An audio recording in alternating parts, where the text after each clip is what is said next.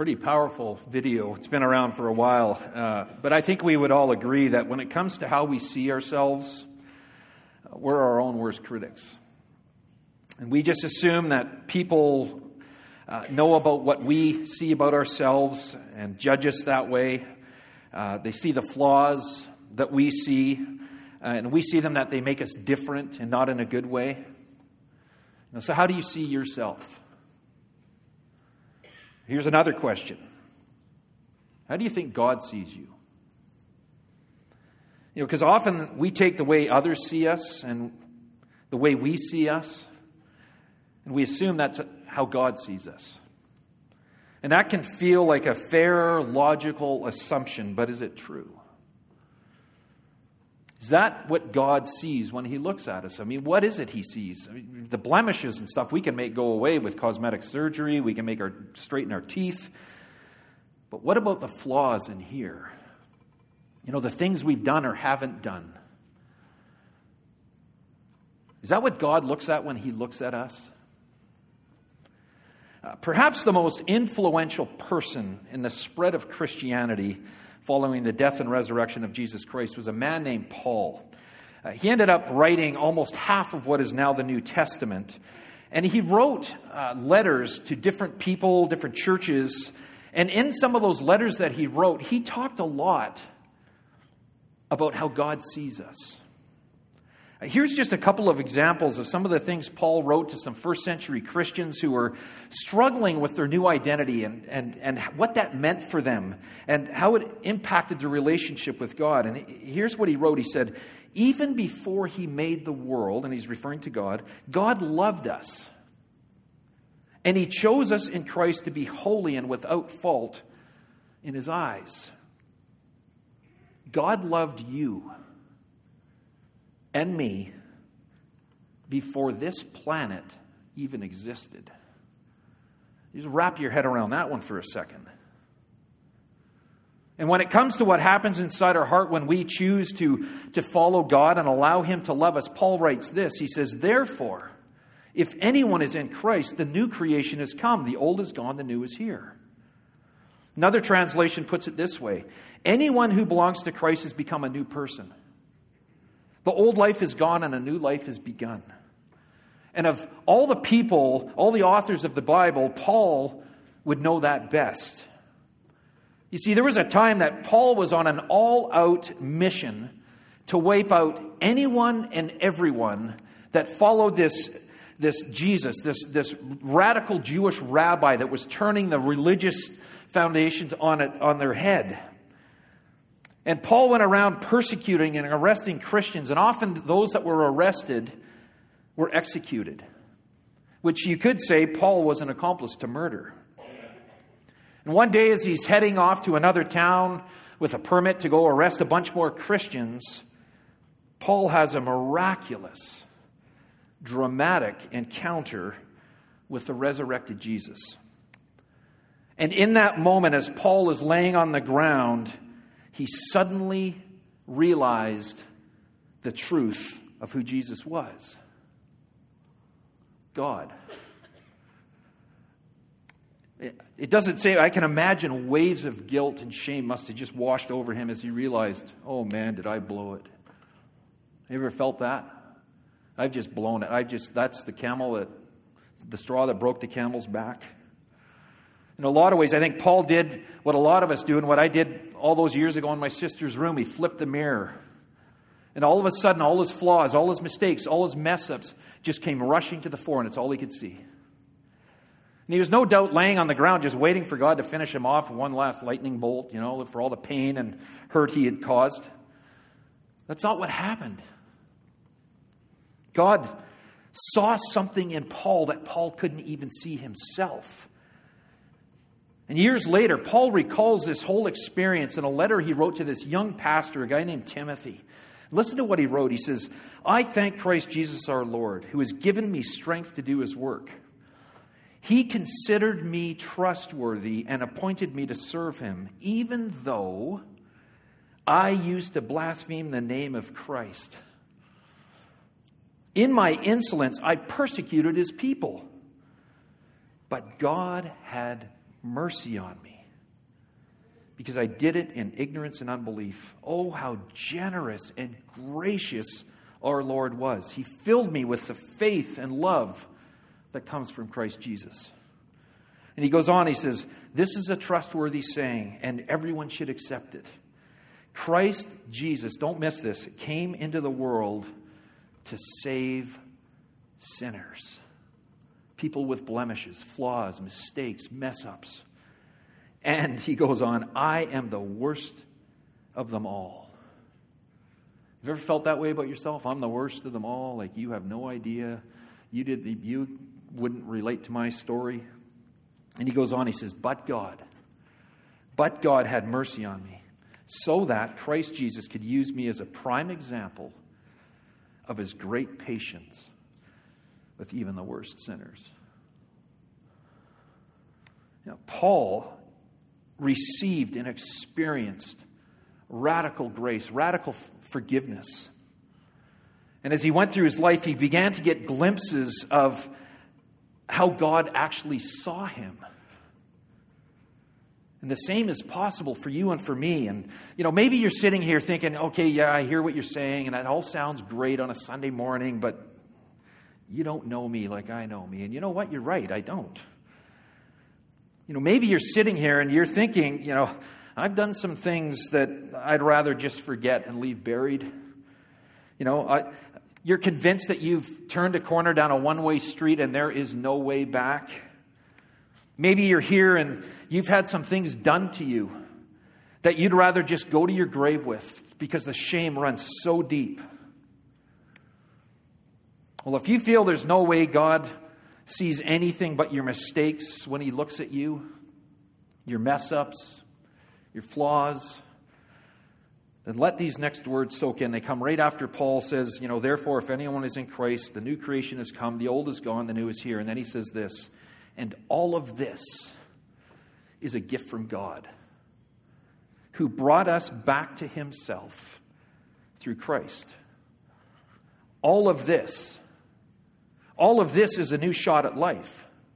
All of this is second, third, fourth, hundred, thousandth chances. All of this is a new identity. All of this is forgiveness. All of this is grace. All of this is a gift. And you know what that means? You can't earn it. You can't barter for it. You can't qualify yourself for it. There's only one thing you can do accept it. And here's the beautiful thing you don't have to get your stuff together before you come to God.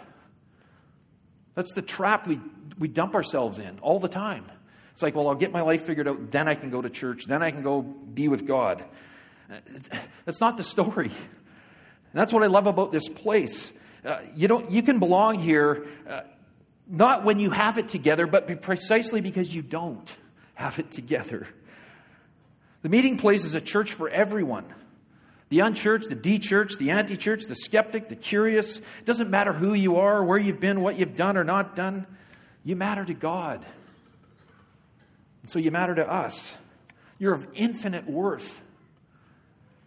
This place is made up of real people living real lives, making mistakes, experiencing joy, doing the best we can with what we have, and taking our next steps towards Christ and helping everyone else do the same. So, no matter what narrative is going through your head, no matter what you see in that true mirror, what you think is the true mirror, you're accepted and loved by God, just the way you are. God can't love you any more or any less than He does right in this moment. But He also can't set you free until you take the gift that He's holding out to you. And that is possible because of what Paul wrote next. He says, For God was in Christ reconciling the world to himself, no longer counting people's sins against them. Think about that. Every time I come to God and admit that I've messed up, which for me is still a lot, He no longer holds that stuff over my head. You know what that means? It means just what we said. You can come despite your flaws, that you think exclude you from or disqualify you from being accepted or loved by God? The guy on the screen behind me is a super good friend of mine. Uh, his name's Mark. Uh, we go way back to uh, late elementary school days, mostly in high school. That's when we started hanging out. And to be honest, we really started to hang out a lot together, uh, sitting outside the principal's office on a bench, waiting to find out what our latest detention, how long it was going to be. Uh, because Mark um, was he was usually down there because he has what is now known as ADHD. He just could not sit still in class. Like he was just always doing something. So, what he did to, to work through that is he began doodling and drawing. And what would happen is, is he would get so involved in his doodling and drawing, the teacher would notice and then inevitably ask him a question, and he would have an, a clue what was going on in the class. And the teacher would say, You need to learn a lesson, go down to the principal's office, and we'll figure something out. I, on the other hand, I got sent down to the principal's office for being a disruption to the rest of the students in the class because, unlike Mark, I don't have an artistic bone in my body. And so when I got bored in class, instead of drawing, I turned my Bic pen into a spitball machine. Remember that? Yeah, I can hear the knowing laughs. You usually shoot the girls, try and get some attention, but eh, Mark, Mark's artistic ability is the one thing I've always admired about him. Almost in an envious sort of way, because he's so good at it. He's an artist through and through. And he's, he's, he's gifted with this uh, uh ability to create something out of seemingly nothing, uh, which is exactly what he does today for a living. Uh, he takes things that most of us would consider junk, you know, past its prime, uh, useless because it's broken or whatever. Uh, things like old garden hoses that are cracked and leaked, inner tubes from bikes that are full of holes, umbrellas that are all shredded, discarded tent pegs, glass jars, rusty nuts and bolts. He even uses CO, used CO2 cartridges from those whipped cream machines. And he takes all of that stuff and he fashions them into these incredible, one of a kind creations like this boat. That boat is in, made entirely from reclaimed, repurposed material that he found in dumpsters and garbage cans and back alleys. To show how creative he is, uh, the portholes on that boat are made from grommets from an old tarp. Like, if I, I would not see that. I would just see the old tarp and say, well, I can't use that. The tires that are represented on the side of the boat there, they're made from a garden hose sliced in half, in little pieces. And I don't know if you can see it. The antenna on the, the, the roof there is an old resistor from an old piece of electronics, you know, an old Walkman or something like that. And about a year ago, he, he added these to his repertoire uh, these robots uh, and these spaceships. Uh, the robot in this picture, you can see the arms are made from old wrenches. One of them is from like an old Meccano, Meccano set. He's used a wheel from a, a, a desk or a cart for the, for the legs. There's wing nuts and springs. The body of the spaceship, uh, once, you, once I say what it is, you'll go, oh, yeah, I can see it. It's, it's part of a leg, the, the, the spindle part of a leg of an old chair someone threw away. He used an old glass jar for the cockpit and some discarded wire for, to mimic a life support system. He even went so far as to take an old SOS pad and make it look like exhaust. It just blows my mind how he can see the potential of what I would just consider junk, garbage. Just toss it away, it's no good anymore. And he makes something beautiful out of it. Isn't that a great picture of how God sees us and what he does with us? He sees the beauty just waiting to be born out of the junk and the, the trash in our lives that we believe make us worthless, unacceptable, unlovable, unforgivable. And so here's the question What do you see when you look at yourself? Are you able to catch a glimpse, even, even just a small one, of the loving way that God really sees you? Are you able to see that you are loved? that you can be forgiven, that you are fearfully and wonderfully made, that you are God's masterpiece? Because here's the thing the very moment you accept the gift that's held out to you, the moment you surrender to the boundless love, the kindness, the grace, the forgiveness, and the future that your Creator God offers you, in that moment, you become a child, a friend, a son, a daughter of God. With a new identity, a new heart, a new hope, and a new future. I don't know where you find yourself with that this morning. Uh, maybe you're just new here and you're just checking out the claims of, of God and Jesus and how the church works. And you haven't come to the place where you're ready to, to let God love you the way He wants to love you. You know what? That's okay.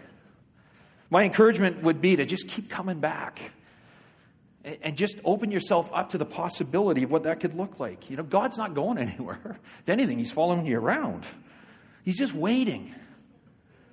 But in the meantime, in the meantime, wherever you find yourself, know this you are unconditionally loved and accepted just the way you are. And we think that's pretty darn cool. Really glad you're here with us on this journey. I invite you to pray with me. God, it can be so easy to project what we see in our lives as uh, our mistakes, our mess ups, uh, the areas that uh, we've, we've blown it, and take those and magnify them uh, so that's all we can see. And we can't see you through all of that. It becomes a barrier between us that there's no way you could love me for the things I've done.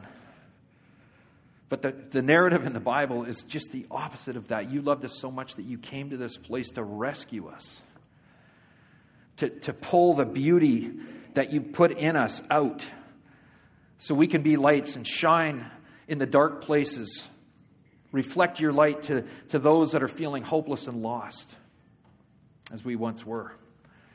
We just thank you for your grace.